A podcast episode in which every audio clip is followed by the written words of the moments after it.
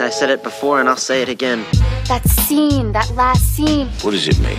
I'm the dude, you know? Get the fuck out of here. No, I cannot. That final scene starts now. Hello, hello, hello, and welcome to that final scene. My name is Sophie. I'm your co host with my other two co hosts, Simon. Ben and Simon. Yes, hello. say that again.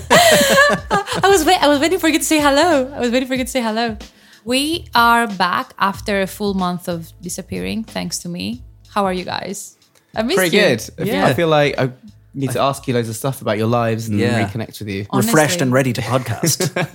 Reconnect is such a nice word. It's Yeah. quite Yeah. like from the tech yeah, it's industry. very, it's very don't know. buzzwordy. I remember when I first started Should we re- working. should we re-interface? In fact, I uh, it wasn't a job interview. At the meeting I had to work at the company where I met Sophie, Yeah. The guy who ran the company said in the meeting, "Can we take this offline?" And I thought he was joking, and I was like, and he meant it completely r- real. It's such a bullshit business. circle Yeah. back, circle back, and Yeah. Circle back, yeah. And I was like, "This is the company for me." yeah. There's some synergy going on. Yeah. Ooh. nice. Yeah, I've been good. I feel very refreshed. You I do look very glowy. yeah, I came back quite tanned. Mm-hmm. Um, I was in Greece. I don't know if I said that in the last Yeah. episode. I was in Greece. She Crete. doesn't like to Visit, mention it. visiting the set of Glass Onion. Yeah. Sophie is follows Rian true. Johnson around the globe. Everybody knows. Oh, Did we ever find out where it was shot in Greece? I never. No. I didn't enjoy the film enough to bother researching any No. of it. That is a good point. I did not enjoy that. But yeah, it was interesting. Like But Greece is nice. uh, Greece is nice. The yeah, the sea is lovely. It was quite warm. nice. Did you go in I- the sea? Yeah, A lot? once. Oh, one. Once it was very cold. You spent Michael basically was- three weeks there, and you went in the sea once. Yes, it was very cold. I did sunbathe for a very long time, and I just listened to a bunch of podcasts and read a bunch of books. But other than that, it was just Michael who just went nuts on like swimming every. But but I feel like because I'm Greek, so I'm used to like higher temperatures naturally. It's just weird. He just thought it was a treat He- yeah, to yeah. like UK. I, I, thi- I think he was like, "Oh, this is heat wave weather." And sandy beaches. Used to like stony British beaches. Yeah. exactly. But it's funny because I did try and I succeeded, but uh, I guess I kind of cheated as well in sticking to my one movie a day. Uh, that was uh, going to be my question. Did you continue to watch the movies a day? I, yeah. I did. Uh, if you consider like comedy specials and like a bunch of documentaries being like films, Are even though stretching the, I- the terms of I this I, ha- arrangement? I had to during the holidays. So it was like I didn't always have the time to sit, you know, sit back for a two-hour film. So mm. I was so, and I think that's what I was looking for as well. I need the break from movies in general, and not just movies, but like screen time. Yeah, like, like, I- short, lean. You know, yeah, it wasn't yeah. responding to people. Like I just really went like under the radar with this holiday, which was great. But I think like, Dark.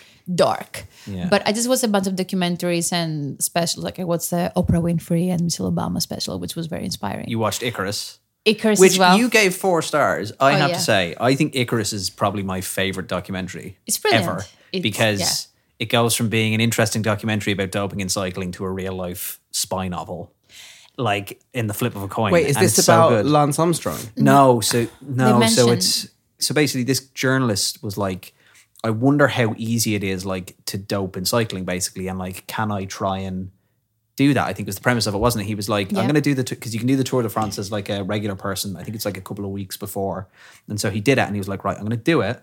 And then I've gotten in touch with this Russian doctor who says he'll help me dope to see if I can improve myself for next year Mm-hmm. and it's the guy. Basically, the doctor he gets in touch with is the guy who was in who was in, in charge of the Russian doping program for years, and it go, and it delves deep into that, and then it turns into basically this whole spy thing of him trying to get this guy out of Russia. It stops being about doping; mm. it's about this guy could be killed, and What, it's the doping program yeah, guy? Yeah, yeah, it's incredible. It's so good. it's on Netflix. I would highly recommend. It. Oh, cool. it. Okay. yeah, I love that it's a type of documentary that takes a turn when Yeah. not even the filmmaker expects it to go there.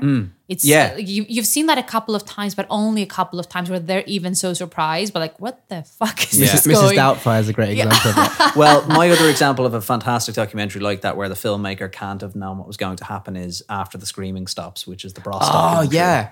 which has so many curveball quotes in it. Yeah. you would not believe. But that must have been like a dream. Like Yeah. they just kept giving forth yeah, Absolutely. So solid Sophie, I, so I so I messaged Sophie about this after seeing it after seeing you get mentioned talking about Icarus, and I said and I said that you know I think Icarus is my favorite documentary apart from after the Mm. screaming stops because a it's a fantastic title for a documentary like that is just I love brilliant it. And it's a so it's about Bros who are this two brothers who were in like it was like a boy band duo because it wasn't from the hmm. 90s and then they disbanded one of them went off to be a singer another went off to be an actor and he is the guy who you know in hellboy 2 mm-hmm. the prince who's the villain mm-hmm, mm-hmm. Hi- him so he was he was the drummer in Bros, right? Nice. And it's basically just a documentary about them reforming and coming back together as two brothers.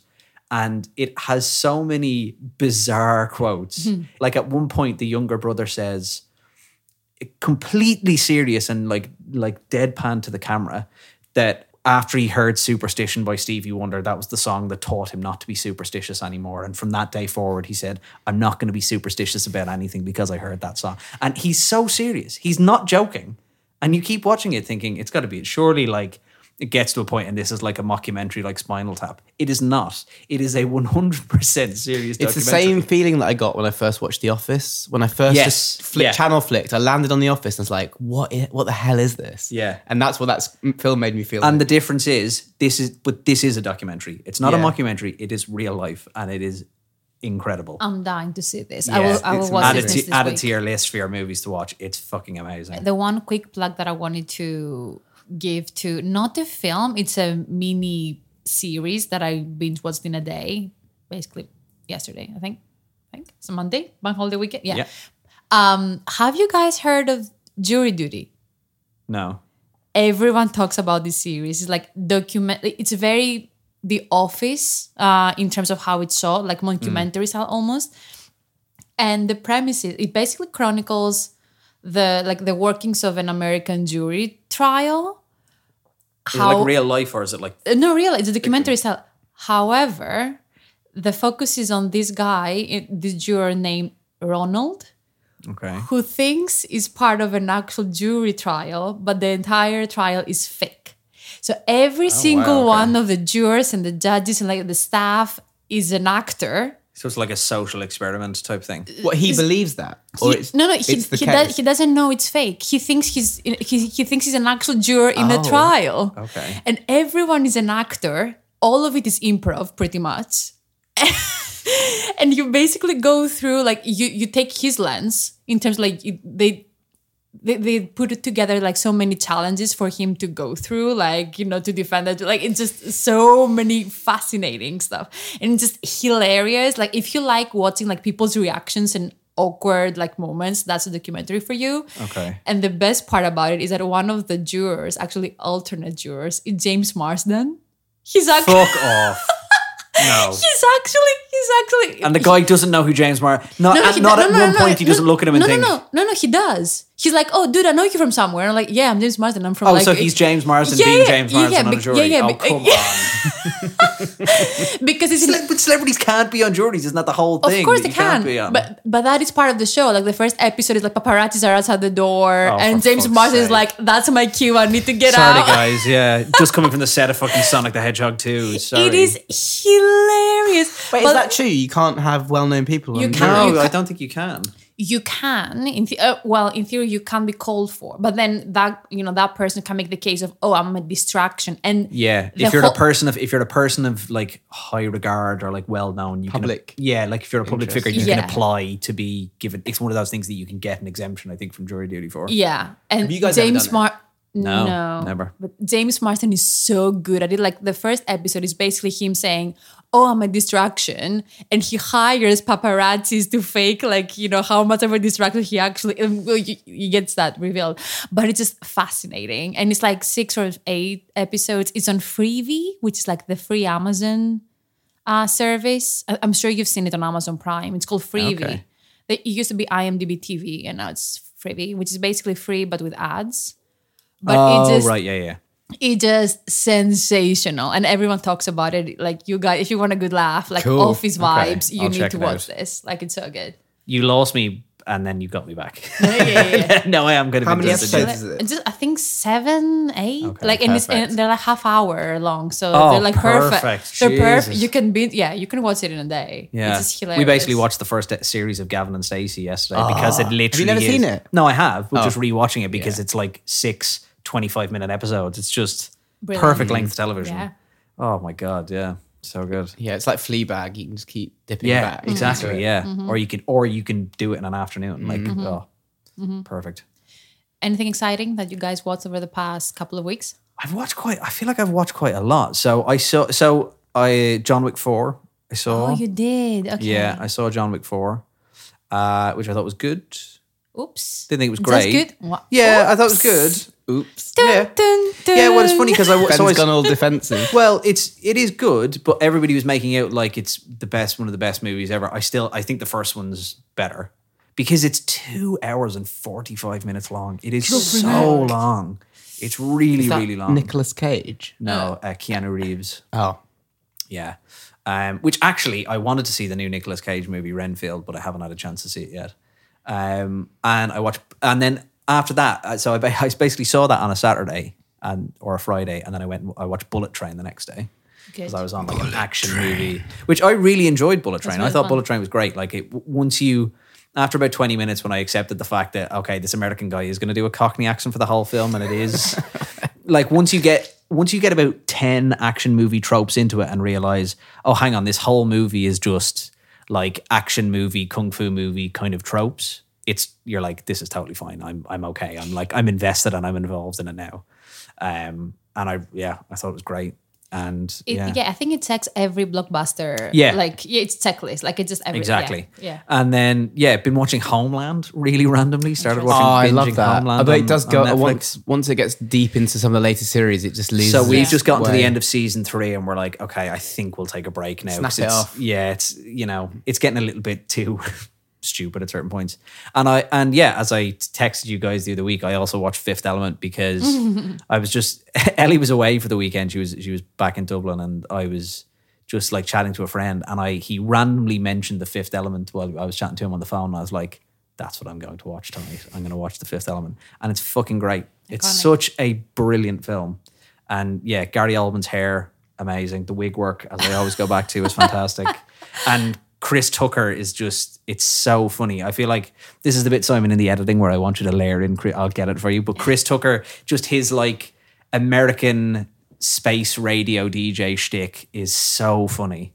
Like he's so brilliant in it. And yeah, I just love that film. And there's so many, again, it's one of those movies that has so many like random cameos in it. Like, you know, obviously Bruce Willis is the lead and it's Milla Jovovich and Chris Tucker, Gary Oldman, just so many different people. Uh, Luke Perry's in it. Luke Perry's in the opening titles. His name That's is in it, and he's in the movie for five minutes. He's at he's at the start of the film for five minutes, and then he's gone, and He was that's it. pretty relevant at the time. Maybe they wanted. Yeah, I think that was it. And I didn't re- and uh, and like it's a Luc Besson film, and it's just so weird. Mm.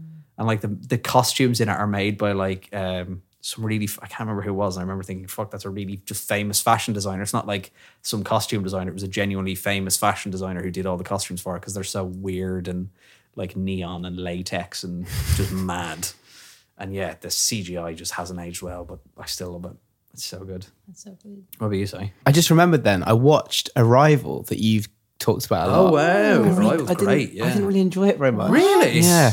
Okay. I, thought I, Arrival was um, great. It's on yeah. Net, it's on Netflix, isn't it? I think it was, yeah. But I got the train to Leeds to see my sister, and I watched Willow, the Warwick oh, the Davis, Warwick Davis, like eighties George Lucas yeah, yeah, yeah. fantasy film, because it, it's just like a nostalgic reminder of school. Are you going to watch the series now? Is there a series? There's a Disney Plus series that they've just brought out with Warwick Davis Ah. back in it. and Maybe that's why yeah. it was in my, my head. They've just I was gonna say, how did finished that it, come yeah. to mind? Yeah. I was like, I, I, it was just one of those films at school where they, where it, when it was like a rainy day, for some reason that was the Wheel, film. they wheel, wheel, in, wheel in the TV on the tro- on the trolley. Yeah, with like the video box in the middle. And uh, I really enjoyed it. I didn't know that George Lucas had written it and that it was like his kind of version of Lord of the Rings in a way. But have you guys seen it? I've seen bits of it. I haven't. I've, I've haven't. never I think sat you'd through the really full enjoy thing. it. It's nice. It's got Val Kilmer in it with his top off for most of it. Lovely Val. And then I had a bad Nicolas Cage experience and then a good one. Okay. I watched Face Off. iconic. But but so bad it's good though. I don't know. I just You're oh, getting the I- double whammy. It's him and Travolta. Come on. So two stars for that. Interesting. Then I That's your watched Letterboxd review. the enor- the unbearable weight of enormous talent. The or- unbearable weight of massive talent. Yeah, with Pedro Pascal. excellent. really enjoyed it. Yeah. Like un- it's so surprising. Like I just it was like a midweek like random film and it was I need to. I, yeah, I tried watching Yeah. it on a flight and then I just kind of stopped halfway through. I need to properly. I feel like I need to sit down and maybe devote some time to it Yeah. and watch it.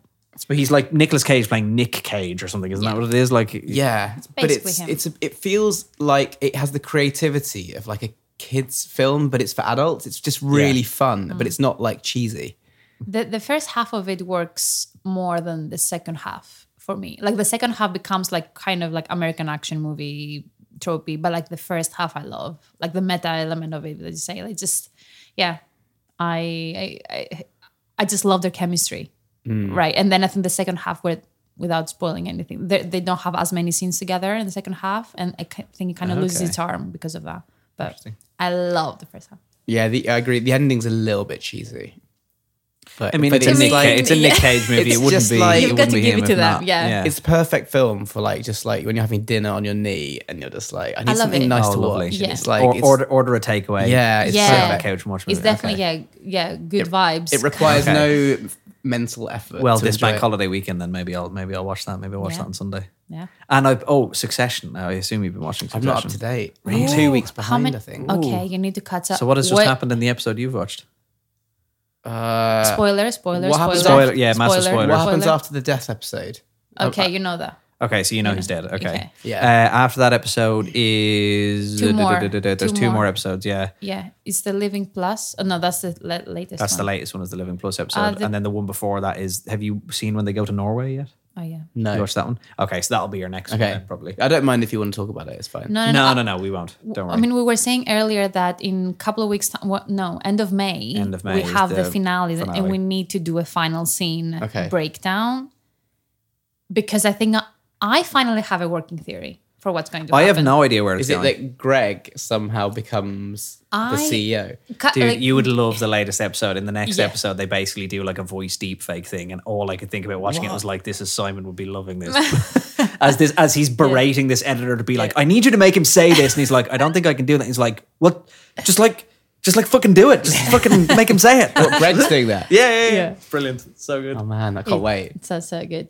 Yeah, so catch up and we can talk about theories Yeah. maybe in the next episode. So how many are left? Four Yeah. left. So Okay. we've just had episode six. So there'll be, I think it's ten episodes in the season.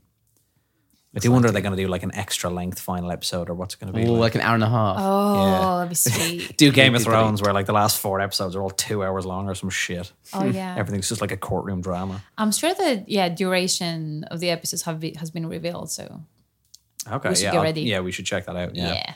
but yeah, okay, you need to get you need to get up to date. so We need to chat. Noted. Cool. Yo, pick up the phone. What's up? What's up? We just got a ping from the burner phone. There's a significant amount of explosive in the trash receptacle next to you. Hello, Sophie, Ben, and Simon. This is Wyatt, longtime listener, first time commenter. Uh, I have a hot take. I think Whiplash, the Damien Chazelle movie, I don't know that's if you pronounce his last name, I don't think it's very good. I think it's terrible. If anything, it's a super weak film from him. I haven't seen Babylon, but La La Land is one of my favorites. It's so good, so crisp, so clean. The soundtrack's phenomenal. The acting I thought was good. The directing was good. I just think that Whiplash is terrible movie. I think Miles Teller did a really good job. I think the performances are really good. I just overall found the story just really unmoving. There was a couple good lines here and there, but I feel like he just gets over nominated for that work where I feel like a lot of it should be directed to La La Land, but that's just me. I always thought that Whiplash is a strange film because the message is weird. J.K. Simmons is a huge bully, and it kind of almost celebrates bullying someone into Yeah. being brilliant, and that's kind of like the message that lands at the end of the film. And I never thought that was very Yeah, good, really. I, I, the film's gripping because it's so I'm, incl- I'm inclined but- to I'm inclined to agree with some of the points you make. Yeah. But I, I actually don't agree with the Miles Teller point. I don't think Miles, I think J.K. Simmons is fantastic in it. I don't think Miles Teller is great in it. I think there, I think there are probably ten other actors that you could put in that part that would do the same, if not a better job. Right. I I, I don't think he's a good actor, a ve- but I think it's a very like generic. Oh, I must like half the film is him just crying like that. like, oh god, like, yeah. off, Jesus. I do think he's probably his best role though, even though that's not a very high bar. Nah, Rooster, Rooster's his best role. It's because he's just not in it that much, and half the time he's flying planes. What did, what did you think about uh, the story? Because I I think the I agree with yeah. Sai. I agree with Sai. Yeah. It's a very kind of conflicting thing because he throws and, and Miles Teller's character just throws his entire life away for this being bullied by this person and wanting his he doesn't get like hit by a car he's in a car accident and everything he still goes for it and does all these things purely for you know the praise of this well esteemed teacher from Juilliard or whatever it is Yeah, to earn his respect, Yeah. he has to go through all this hardship. Yeah, and actually, uh, like what you, what, and, and do you know what? Maybe the hard thing about it is, is maybe that is the reality of it. Like reality of it. Maybe like what we, what you want from that movie is for him to be like to take his own his life into his own hands and say, "Fuck you, I'm going to do what I want. I'm, I'm an amazing drummer anyway." But maybe the reality of it is, is that that happens sometimes. I think you do like, but it's a weird thing to try and celebrate that. you know? Yeah, it, it definitely was celebrated. Like yeah. it feels like there should be consequence rather than the movie ends with this amazing fucking performance and mm. like J.K. Simmons smiling and that kind of thing. There should there should almost be something else. But uh, Yeah, I think a director like Kubrick would have added a layer of irony somewhere. That I you mean, know, Kubrick would have had him pull a gun at the end of Drum Zone and shoot J.K. like at the end of fucking like at the end of Joker when he shoots De Niro. Yeah, probably, probably. Yeah, Give it to Todd Phillips. Uh, yeah, yeah, probably. Um, I uh, yeah, I'm not, I don't know. I think the movie is brilliant technically. Like I love the like what they do with sound, with editing. I think that's it's brilliant. And for a director who was probably 26 at the time or something like that, I mean, he was yeah, he was probably second film at the time or even first one, he, because he did it in parallel with La La Land. Just an incredible feat. But I agree with you. The message isn't something that I resonated with, even though like we say that, and I feel like we're gonna get a lot of pushback because this film has a lot of fanatics out there, and I feel like because I've spoken about that on my page and uh, and how like it celebrates and the toxicity that comes with someone being so um obsessive. like obsessive Yeah. um and i remember getting a lot of comments being like oh you don't get the film like you what know like but to like get about that? I think that I think I got um, a bunch of comments from people that are very much into hustle culture, as in work hard, as in if you do like if you don't sweat to death, you're going to.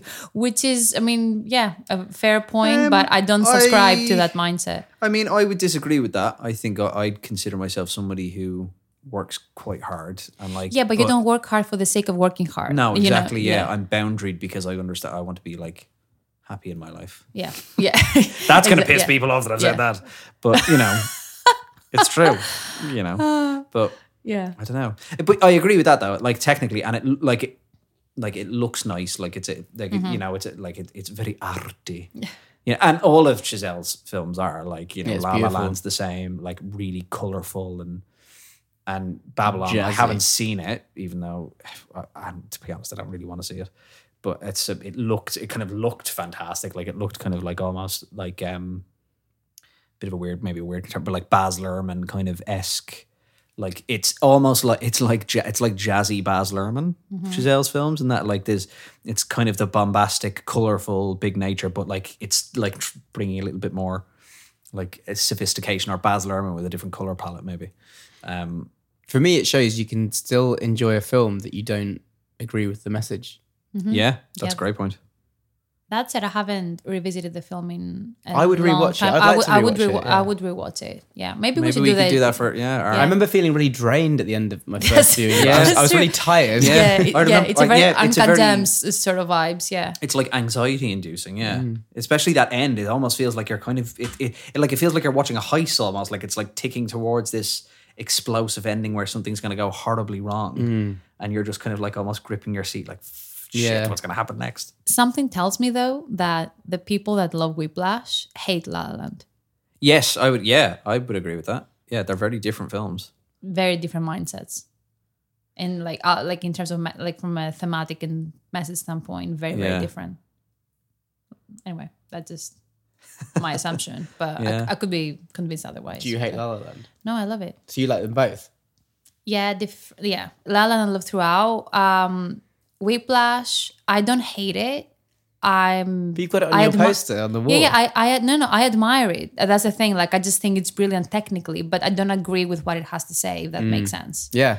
But as a film, filmmaking, outstanding achievement. So moving on to another request slash question from someone from our audience who responded to my airplane reviews. I was airplane a few weeks ago. Have you seen the? You seen airplane? What Simon, from right? like years from ago? 99 Yeah. yeah, nice- Leslie- yeah. Leslie- Don't call me Shirley. Nielsen. And, Yeah. yeah, yeah. So I Surely you can't be serious. I am serious. And don't call me Shirley. So I watched it a few weeks ago and they responded by saying, Right. You know, I love and respect all you guys. I would be really interested in your takes on current cancel cancel culture, especially as far as films like this are concerned. Like, are they of your time and we have to roll our eyes and go, oh, those days? Or do we have a responsibility to say this isn't okay? I was at Breakfast Club a while back and some of the stuff in that made me genuinely uncomfortable. Again, not looking to start a row, just would be interested in the gang's views. Difficult question, good question. Yeah, really good question. I I can go first because I had I had a very similar like I, I had yeah I had the same question while I was watching the film in particular, and I was telling Ben earlier that of course there are plenty of sexist and racist and ableist jokes in that film, but and maybe that's a coincidence and for that film in particular, but I actually find them the least funny. And not because they were offensive, but just because I don't think they were that good. I did mm. feel like the best jokes were the ones that were more creative and universally appealing, but that's just on airplane. Going back to the cancel, culture question, I do think it's very important to acknowledge our history culturally because to erase it means we don't recognize the progress. So I think it's still fair to watch something from back in the day and be like, that wasn't okay. But unless like if, if we erase our history, then how do we know we made any progress and we're better, you know, from 20 and 30 years ago? And how can we, from 30 years from now, recognize that we're doing even better? Right. So I don't think sense like censoring something or like any form of art is helpful. But I do think it's very important to acknowledge the mishaps and shortcomings of artists and like consume as you will, but maybe don't distribute that work, especially if it's at the I don't know if it ends up hurting people that you know you know there's not gonna be any benefit for that. How yeah, the, you ma- the main thing is that w- you're watching it and talking about it, and it's like Yeah. that. Yeah. Dis- the discourse is the important thing. And I don't so- think I don't think saying it's of his time is an excuse. Like it's not a, it's not a, it's not you, you, you can't use that as a, oh well it's of its time. It's not that that's not a thing. Well, I would Like, say that you know, have to judge all art in the context of the time it was created in. you can like judge it in, the context of it's created in, but you you you you still have to then recognize that that Mm. might not be okay. You can't like you can't wear rose tinted glasses and say, well, well, it's of its time and blah blah blah blah. You have to say, you know, you have to be able to look at it kind of objectively and say, Mm. well, no, that's not an okay. I also think it's very important to use those like use this art whether it's a film or whether it's a painting as an exercise for yourself.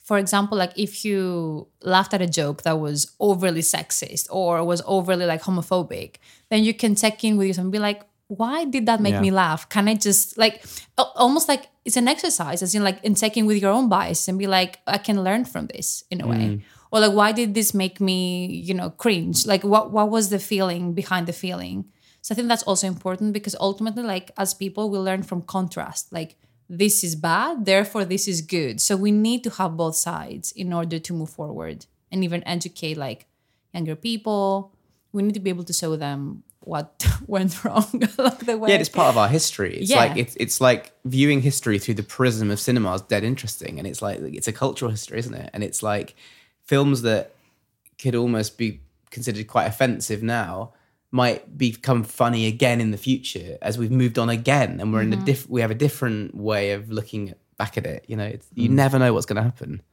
Just Exactly. just like some words go from being really really offensive in some periods to then uh, meaning having completely different meaning 25 years later. Mm-hmm. Like lots of racist words, lots of homophobic words, like have, have had completely different meanings through the last 10, 20, 30 years. So you never know what's going to happen. No. Cool. We will take a short break and we'll be back with the Grand Budapest Hotel. Oh, look, a message from our sponsor. G.I. Jane 2. Can't wait to see it. Nah, yo, hold my poodle. Hey, yo, what's up? Y'all got a problem? Y'all want some of this? Without much further ado, Here we go again. Right, and we are back for our final scene. The final scene of Wes Anderson's 2014 film, The Grand Budapest Hotel. Shall we kick off with the plot? I've got a real short one from IMDb. Go for it. Okay. A writer encounters the owner of an aging high class hotel in the fictional country of Zubrowka, the Grand Budapest Hotel, who tells him of his early years serving as a lobby boy in the hotel's glorious years under an exceptional concierge. So the central character is the hotel o- the hotel's owner Zero Mustafa. Um, Tony Revolori plays him as a young adult, and then F. Murray Abraham when he's reaching his elder years. The decline of the hotel from Zero's youth to the present is linked with the deteriorating state of society. Um, I think with this film, in order to talk about its ending, we need to talk about its opening scene because Yeah. it acts as a bookend in a way from beginning to end. So, as you said, Ben, like the Grand Budapest Hotel is basically a story within a story within a story. Yeah. It's like a cake. Yes. A glass onion, if Egg- you will. egg- egg- oh, oh no. No, don't do that, Simon. Don't you dare. Don't you dare compare these films. So it has three framing devices, each one leading into the next. In the present, a young woman visits the grave of an acclaimed author. Do we ever get his name? I don't. No, think- he's I- just referred to as young author. author. and old author in the in the plot. yeah. Uh, observing his shrine of a grave marker, she reads one of his works, The Grand Budapest Hotel. Then, to to visualize with the, what the girl is reading, we see the author, played by Tom Wilkinson, writing the book in 1985. He speaks his words aloud from behind the desk, and as the author tells it in 1968, his younger self, Jude Law, visited the eponymous hotel and met the aged Zero. Zero tells the author the tale of how he acquired the hotel over dinner. And the deepest layer of the flashbacks take place in 1932 when the hotel was at its prime. So that's four layers of it. Four-ish. So, So, girl, old author, young author, and zero, young zero. It's Basically, yeah, Inception. Yeah. yeah. Well, was yeah, it we're in the fourth layer. Where, uh, DiCaprio and Marion Cotillard are hanging around somewhere in that hotel. honestly Sitting on a what train wasn't track. What wasn't clear to me is whether the girl who reads the book is at the same timeline with the older author. No, because I think No. that's a that's isn't that that's a statue to the author. Oh yeah, I think yeah. that's a that's a, a statue Okay. of the author. Like it's a it's a, uh memorial to him. yes. It's and four. she's she's holding the book. She's holding she's Yeah. she's waiting. She's holding the book by the statue. Why so many layers? Well, I do I do genuinely wonder: is it like yeah? Is it just uh, knowing Wes like Wes Anderson and all the different kind of tones and storylines that run through his films? Is it literally being like I'm just gonna layer this movie like one of the cakes in the film? Because it could be, you know. Who wrote Because it? Did I he- think it's yeah. I think he wrote it. Yeah, I think it's is it written and his directed by him, entirely yeah. his idea. I think it's original yeah, that's, screenplay. That's yeah, Wes Anderson. It's pretty mad. Yeah, it's Yeah. pretty bad. Yeah. and I think because the thing is, the girl at the statue is is almost completely pointless unless unless I've missed something, and I'm very happy to be educated on it. Unless I've missed something. That's something, good of there, you. You know, but like we don't know who she is. We don't get any backstory to her. It's just a girl looking at a statue. Then we go flashback. Then we go flashback. Then we go flashback again, and then you're finally in the film, and then that br- brings you forward. I I agree. I, I don't think the girl is significant. I think she probably represents either the audience, it could be us and how we, you know, experience the story from 1932. I think it could be the youth, like the next generation, because she's a young woman. So uh, yeah, I don't think she is significant, but it definitely represents something out there f- from the perspective of the reader or the viewer. I it's interesting because I think the layers probably kind of represent not just depicting zero story, but showing how they survived over the years. And have you guys seen the French uh, Dispatch? Uh, the No. latest. Okay, because it is about a newsroom and about like an a yeah a journalist who eventually died. I think that's the premise of the story, and then the story is about like vignettes from like the best stories that survived through the, the journalist. So I feel like this goes back to the same point where like Anderson is obsessed with the idea of surviving stories and passing down like a specific Longevity, yeah. yeah yeah yeah yeah and how it's important to preserve that and not Yeah. let it like go to waste Living on through your art as well. yeah Like- oh yeah Wes Anderson living on through his films. I think that's his most autobiographical film, but like in a very meta way. Not that he's not that he was alive in 1932. No, it's not like a. It's not, Well, yeah, yeah, no, I, I know what you mean. He's kind of he's he's he's trying to portray how he wants his work to carry on. I guess maybe. because um, I really love that scene in the end, right before we see the girl again, where Jude Law has you know that conversation with uh, by the elevator. Do you remember that scene? Like just- right asks- before when he they say goodbye. About, yeah, he asks about his wife's isn't it his wife's death? Is that what he's talking about? Yeah, yeah. I mean, uh, the l- last words from the author is uh, like are it really was an enchanting old ruin, but I never managed to see it again, which I found very moving. I quite like towards the end as well is that all his his saddest memories are all in black and white. Mm-hmm. Something I noticed after the second time watching around is that the film is so colorful, but his saddest memories of his wife's death, or talking about his wife's death and talking about um, Mr. Mr. Gustav's death, are in black and white, which is something I only picked up in the end. I was like, oh, all the colors gone out of it. I did because it's such a colorful film, and then it's all like. Now that I feel like I watch films and try and actually like digest them a bit more than I did when I first saw that film. What just sat on the remote and put it in Yeah. black and white. Oh God, yeah, switch it into black and white mode again. Yeah. Uh, I think does uh, Anderson do that with aspect ratios as well? Maybe. Like He likes different- different- square, doesn't he? He likes symmetry and Yeah. squares. Yeah, Doesn't the film start off as a square and then it opens up into a that's yeah. He does that. widescreen? Yeah. Yeah. which I is yeah reminded me of Mommy. You remember that scene? Oh, but that's because they're Oh, going for yeah. the home movie yeah, retro vibe. Yeah. but also the happy one in a way. Yeah.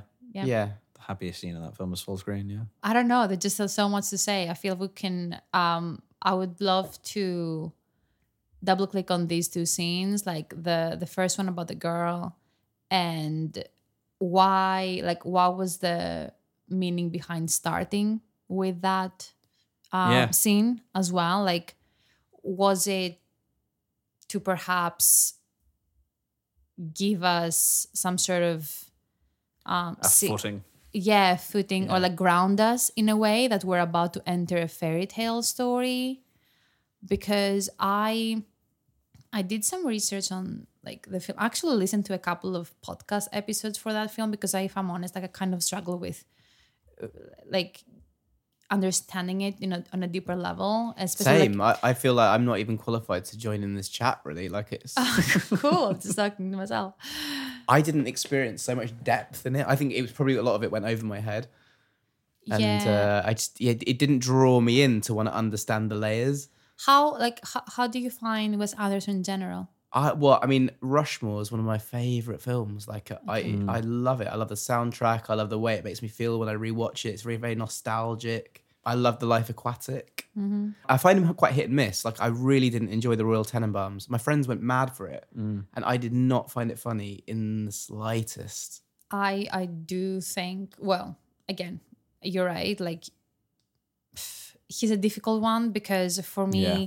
for the most part I find that he's very much like a style over substance kind of director That's but with exa- that's literally what I was gonna say. That Yeah. for this film, it's style over substance. For oh me. for me it's the other way around Ah, for me okay. that is his most like value like emotion packed fi- like I found it so moving on so many levels probably the first Wes Anderson film that I've seen that the subs the style serves the actual storytelling what? yeah and like think about it this way. So as ben said the 1932 storyline is so colorful and za- you know very zazzy like the aesthetics are incredible like instagram you know feed goals mm. basically.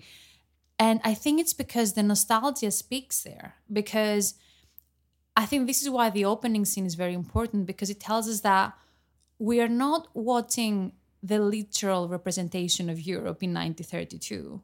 We are watching the version of a man who was once told by an old man as he remembered his own youth through the lens of an author and how the girl interpreted it, like interpreted the you know the words in the book which is why it's so colorful and like you know soapy in a way. And then yeah we move to the actual potentially like even the 1985 storyline which gets more not black and white but more um what's the word We don't get monochrome we don't get much of Tom Wilkinson. Gets gets really. desaturated. yeah, yeah, yeah. Yeah. That's that that reflects Zero's um, mood at the time, who's still very depressed over Agatha, you know, Agatha and his um, almost like well, I think he had a child with her, didn't Yeah. he? Yeah. Yeah, the son, I think. He's still grieving. He's grieving over the, like his wife and his child and Gustav. So we get that more, yeah, uh, saturated way of story, like visual storytelling. So for me, this is the first time where I'm like, oh, actually, you know, Wes Anderson's, you know, color palette like has an actual point. It's a function. Yeah. Fun- it has a function. You're right. That's a word. Yeah, it's not just. I think. I think he's.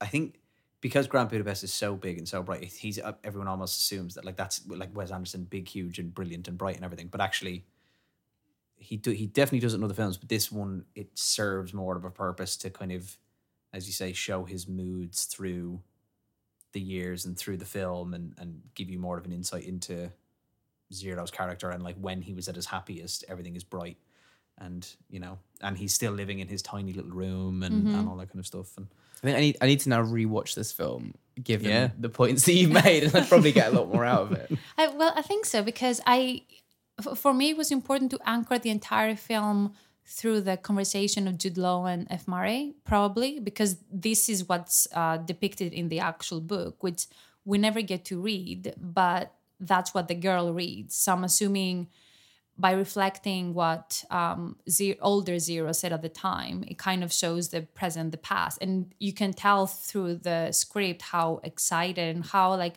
fond he was of the past, even though it didn't last for a very long time. I remember he said for for Agatha like, "Oh yeah, we had some like we had a, some great few years for you know for a while. It didn't last long. I think she died two years later. yeah, she died very young. Yeah, they were only married for a short period of time. Yeah, so in his head, everything like it's the rose-colored glasses analogy. I, I think so. Anyway, so for me, that was um, that was interesting.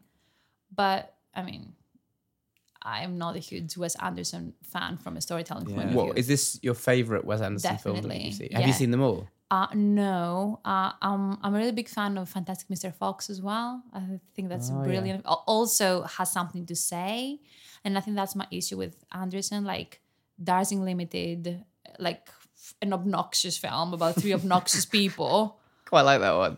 I just think they're all horrible. Some of the, but, but my my when I think of Wes, Wes Anderson, Wes, as I like to call him, um, because we're mates. Big W. Uh, I just thought when, when I was growing up and like, or as a teenager and I was watching them, I just thought he was just quite mad. Like he was just quite out there.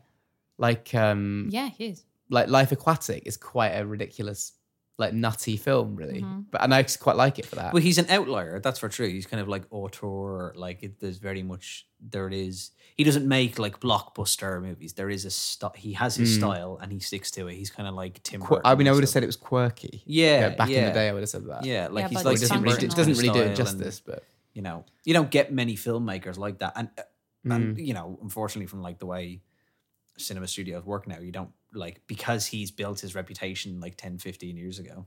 Mm. You know, it's it's it, you know he's he's he's still there and he's still able to make his films. Like obviously, what, what's the new one coming out in June? Moon City or s- Asteroids. Asteroid City? Yeah, like still like looks like his color palette and like looks just kind of looks weird. Mm-hmm. But it's harder to make those. It's harder to almost be in like an auteur cinema maker, a filmmaker Of now. course. I give him a lot of credit for being authentic and sticking mm. to his vision. The yeah, the main criticism that he tends to get, which I subscribe to and agree, is that a lot of his characters aren't emotionally like you can't connect with them emotionally. It's very hard. They're quite one dimensional, a lot of them. like when I think And- of Bill Murray in Rushmore, Oh he's like God. he's like sort of so emotionally stunted. It's really like disconcerting. But I, I, I, but I would, I would really look. For, if you were like, oh, we're watching Rushmore tonight, I'd be really excited. Yeah. I'd really look forward to it. And- But I would say the same for Grand Budapest. I don't really think you can connect with any of the characters No. because it is such a heightened It's quite sense of cold, reality. often yeah. quite cold, aren't they? The characters. Hmm. Well, yeah, I mean, I felt I, I thought Zero was exceptional. Like it's the younger version was very sweet, and I could feel. he's very him. sweet, yeah. But I mean, you don't like. It's kind of hard to feel like a connection to them. You know what I mean? Yeah, I don't, I don't know. He's why very much a I- character in yeah. a story. I don't know why I connect to the refugee aspect of it, and then him Yeah. finding love with Saoirse Ronan's character. I thought that was very sweet. But again, I, I can see how some people didn't connect with that. Definitely, Mm. and, and and that just glimpses of you know the and then you know finds and the idea of him like his entire purpose in the world being serving older ladies. Serving what? older ladies. Older ladies. Oh. like No, Tilda to- Swinton. and, Yeah. to, and to be honest, like all serving anyone, you know, staying at the hotel, but yeah, his moral and ethical compass surrounding that. Like, I, I thought it was quite deep. While the royal ten, royal Tenenbaums. yes, it's just all of them were just. Uh, I just didn't get it. I, I think I got it, but I thought it was very superficial in terms of you know the character development. So I don't know. I I love Grand Budapest Hotel. I love the opening and the ending. I thought the book ending was very sweet with a girl, and yeah, I think that because of that like ending, it kind of reflects Wes Anderson, and it's the ultimate like Wes Anderson meta film. I don't think that he that the opening and ending could have worked if Wes Anderson wasn't Wes Anderson at the time. Yeah. I think he was confident enough as an author, director, however you want to call it, to be able to make that meta reference, and I thought it was very effective. Yeah, I mean it's interesting because it's it's kind of like you know the way people people say it's like oh it's a film for filmmakers kind of thing. Right. It's like a film for storytellers more so than a film for filmmakers. You know, it's uh, like Historians, pre- yeah, preserving, and just yeah. like word of mouth kind of storytelling, even though it's a visual medium. The whole film is about you know word of mouth and writing stories down and, and keeping these things alive. And you know, Zero's whole thing is, is he's he's just keeping the hotel alive. That's kind of it. Yeah. Like you know what happens. You know what happens to the Grand Budapest after he's gone. Who does it get passed to? Who has the passion for it? Where does it go? And actually, is it just telling the stories about the hotel that kind of keep it going and keep Did its you guys mystique? end up caring about the hotel though? By the end, did you emotionally like want Uh, it to survive? No, I- I think it's a vessel. I never really, I didn't really care that much for the hotel. I think it looks fantastic and it's a vessel for the film. But like, I, I, I don't. It in the way that like other, in other films, like inanimate things can be a character in themselves. I didn't feel it that much because you don't spend that much time in the hotel. Like a big chunk of the film is him being in prison and and kind of and like getting out of that. So. You know, it's in other places, or him going to Tilda Swinton's mm-hmm. family, and you know all that kind of stuff. I didn't feel for the anything for the hotel up until the like the very end where Zero said that he still keeps it solely for Agatha. And because that because Mm. the hotel preserves their good memories because they were happy for a while. So that was very cute. Like it wasn't about I think the like, hotel's almost like memory in general, in that it deteriorates over time, and that's why Yeah. the carpets look a bit frayed and a bit weird. Now that's a little bit profound, more- Ben. yeah, That's is a great point. what can I say? I love profundity. Is that It's a the great word? point, Profundity. yeah. Or uh, dramaturgically, I just like to say Yeah. profound things. Sorry, I had to throw that in. Yeah. Dramaturgically. Have you not seen the clip of the guy from Succession? Oh my god! He says, yeah, he, he- they interviewed him about something, and he just goes, "Dramaturgically, I thought it made sense." My favorite so everyone's far fucking is uh, flipping. pre-grieve. That's a so uh, good. pre-grieve. That's so But, good. yeah, Uh, but that's a great point, Ben. And you know what? Like, that, that reminds me. You know how in the be- beginning of the film, when Jude Law and um, F. Murray have a conversation about like you know how they met and like how they you know they're starting the interview, Mm. and uh, Jude Law finds out that F. Murray still sleeps at the He tiny like, lobby tiny boy lobby room. Yeah, and when I when I when he said that, I was like, oh fuck off! Like I was like uh, like one of these pretentious like owners who Mm. sleep at the you know tiny room to make a point about capitalism. But then in the end, I realized that it was because probably this was the first time they had sex in that room. Well, Well- they had all these great memories. That was a I happy I think it's room. just yeah, it's just it's his happiest memories of that life are in that Yeah. room. with Agatha. Yeah. Well, yeah, or just in his life in general. Like he was at his happiest when he's because isn't the whole thing that like he barely sleeps. Like in the they talk about like the work routines and like you finish work at eleven and you wake up at three for group breakfast or whatever it is. Like very little time spent in that. Put the room, but- grapefruit segments up. But yeah, Yeah, exactly. Cool. I think we solved the ending again. I think so. And Simon, let us know if you end up rewatching it. Let Yeah, us I will do. We can revisit. Yeah. Yeah. Cool. Anything you want to add something? I was gonna say it's Oh. like um, Tinker Tailor Soldier Spy. I'm, on- I'm on like my 15th rewatch, and, like, and every time someone like teaches me something new about it, I'm like, oh, I'm getting it a bit more Oh, I now. love Oh, that. so he was. Yeah. Oh, yeah. Cool. So if the Grand Budapest Hotel is your favorite Wes Anderson film, then please make sure you share this podcast on your stories or the group chat. Give us a shout, tag us. We'd love to share your post. Send us your hot takes. Give us recommendations for final scenes. Uh, come join the community. We're back to our original programming, so we'll see you in a couple of weeks with our one year anniversary episode. See you soon. Bye. Did you like it? Did you like that? Did I like it? I loved it. I, I had no idea you could milk a cat. I have nipples, Greg. Could you milk me? Good morning. Morning. Good morning. Oh, and in case I don't see you, good afternoon, good evening, and good night.